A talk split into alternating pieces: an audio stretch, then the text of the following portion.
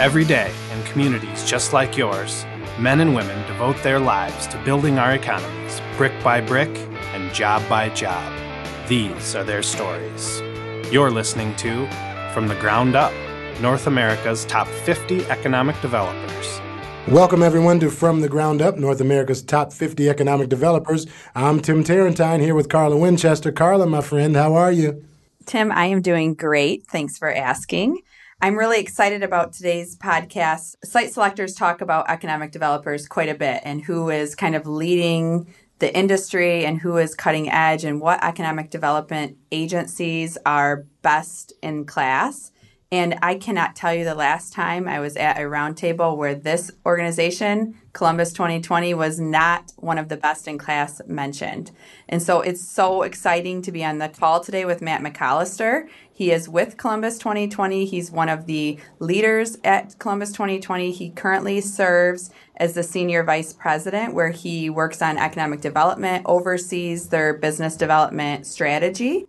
And prior to coming to Columbus 2020, he also worked at the Columbus Chamber and has a background in his previous life as a real estate professional. So, Matt, we're really excited to welcome you to the call and to dive in and ask you a few questions. Matt, how you doing, man? I'm doing great. Looking forward to the call today. Sure. Thanks for being a part and congratulations for being named one of North America's top 50 economic developers. Let's start at your genesis. Who would you credit with introducing you to our great industry? Well, looking back and focusing specifically on economic development and early in my career, probably would say Roy Williams, who's currently the president and CEO of the Oklahoma City Chamber. Roy offered me my first position back in early 2000 where I was able to exclusively focus on economic development. And he really pushed our team to continue to develop and refine our skills. And I think it's probably the first time where I realized economic development could be a career choice versus just a current job. Yeah, and when it becomes a career and a passion, it really takes things to another level. And I'm guessing with all the work you all have done at Columbus 2020, you've got passion around economic development. What is it about what you do that keeps you coming back every day? Well, I think there's a lot of things that make economic development exciting. It's different every day. No two days are the same.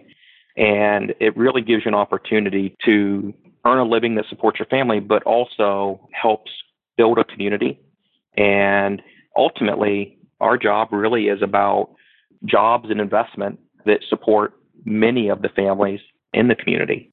So, those investments that you make when you go through the community, I'm sure you're able to see that work and you're received well in the community. What do you think your community is passionate about? So when you think about the things that people want from Columbus 2020, what are they most passionate about about your organization and the work you do? I mean, I think that we're in an exceptional market. And one of the things that makes our market really unique is that economic development is one of the main things. And there really is an unprecedented collaboration among the private sector and the public sector to make economic development a key thing in the community. So there's a tremendous amount of passion, and that's powerful. The Columbus region right now is on a growth trajectory that over the next, you know, 10 years, we could see the greatest period of growth that we have on record. And that's exciting because that's what you want as an economic development organization. That's what you want as a community. But it can also be a little terrifying um, Well, because sure. Yeah. there's a lot of impacts on the community as it's growing. And being able to sustain that growth is something that uh, is a little terrifying and we think about every day as a practitioner. Columbus 2020 is known for its innovation and creativity in our industry.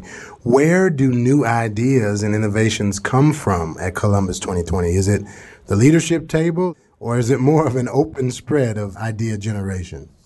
Oh, it's absolutely open. I think part of our culture as an organization is that, you know, everybody is welcome to and is encouraged to continually identify and test new strategies for us. And not only our team, but I think there's even a known expectation among those that we partner with, whether it's a contractor or a consultant that's part of our team, maybe for a long period or a short period of time. We're consistently looking for best practices and asking them to participate and helping us define what our strategies are going to be, how we'll tweak, how we'll refine, and get better at what we do. Great communities and great organizations are often typified by great leadership.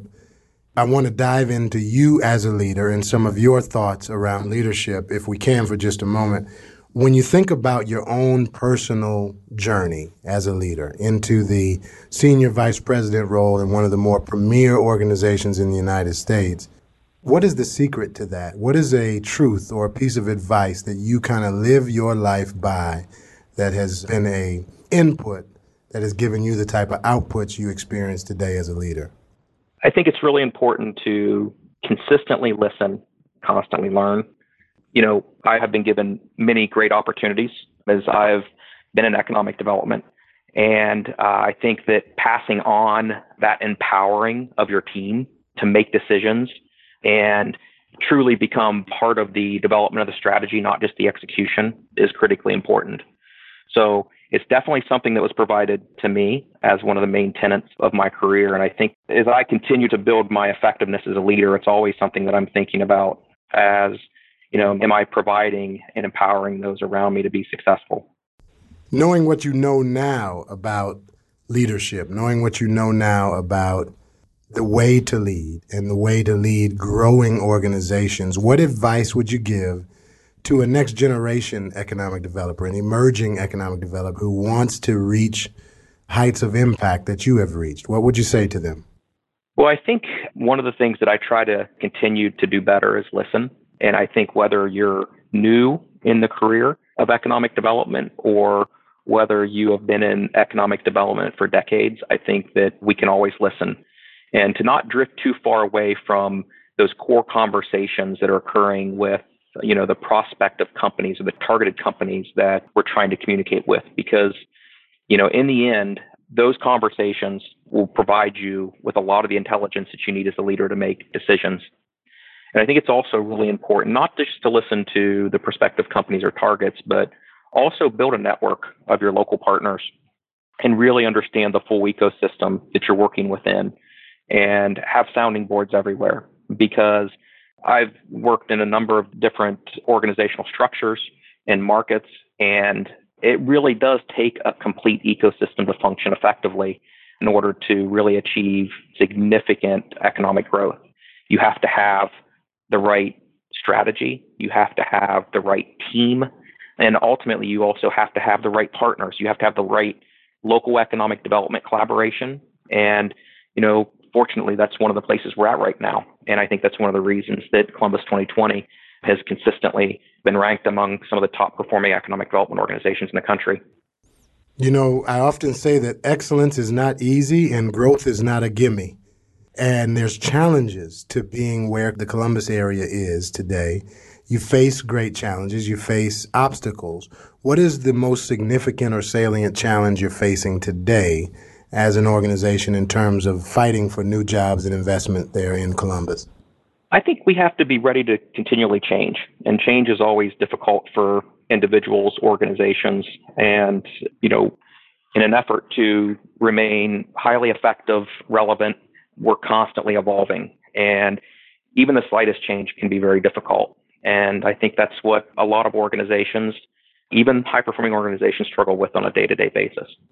Change is all around us, Matt, and we have to grow through that change. We have to stay on top of professional development and growth for ourselves. Carla, why don't you tell the folks about what's coming in 2017 for opportunities for our listening audience and other economic developers around the world to engage in new growth and learning for them and their organizations?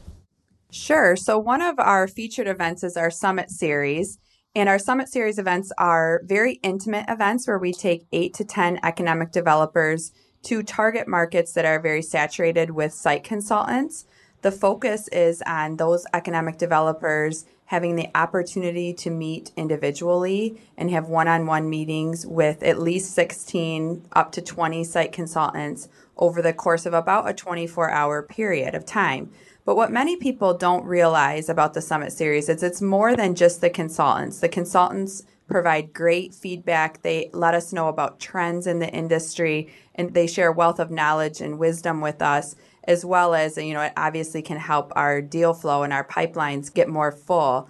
However, one of the things that Matt just talked about that I think is important to say about the summits is that it's also an opportunity for leading economic developers, those that are leading our industry, to really sit down and learn from one another and talk about what their struggles are and what challenges that they're facing so that they can share with each other ways that they can overcome some of those challenges and hurdles. So, as unemployment is low in your community, how are you responding?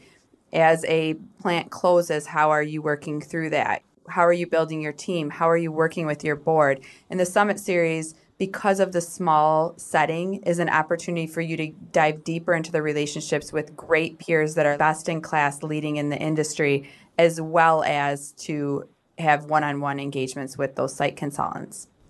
So there's a well rounded approach to the summits, and we hope that you dive in. Please reach out at consultantconnect.org or reach Carla, C A R L A, at consultantconnect.org, and you can get more information about the summit series coming up. Matt, I want to come back to you, and with the time we have left, I want to continue talking about leadership and how we better lead in our industry. Power stress and the stressors of leading are real. Economic developers struggle with stress like other leaders do. How are you refreshing yourself? What do you do to kind of recharge your battery as a leader? If you talk to my wife, she'd tell you I have some serious issues with disconnecting and unplugging, and I'm certain she's correct about that. But I do think that it is important to do that. So I find myself much more comfortable with, you know, small getaways 24, 48 hours where I totally disconnect. And that's pretty refreshing for me. I also, you know, on longer vacations with family, a lot of times I put a very defined time on my calendar where I'll be available and try to disconnect and unplug as much as possible for that period of time. You know, it works well for me. I'm typically thinking about sometimes strategy things, things that you like to think about every day, but you may not always have the time to think about when you're doing the day to day work of economic development and try to get some of the big picture things done while I'm out of the office and return refreshed and ready to make those adjustments that are necessary to hopefully see some next level success. In an effort to share best practices, are you reading anything? Have you read a book recently or have a publication or a podcast that you know, has grown you recently? So there's a couple things. I love Google Alerts. I track a number of different things in Google and get daily kind of digests. Sometimes it might be an industry that we're looking at. Sometimes it might be specific companies we're tracking. Sometimes it's as simple as having some Google alerts around things like manufacturing announcements, just to keep up on everything that's happening around the country. So that's one area where I spend a good bit of time. I also, just in the nature of our work, get a lot of referrals for books and often give referrals for books. And right now I'm just picked up the six disciplines series and looking at one on execution and strategy, which is a good read.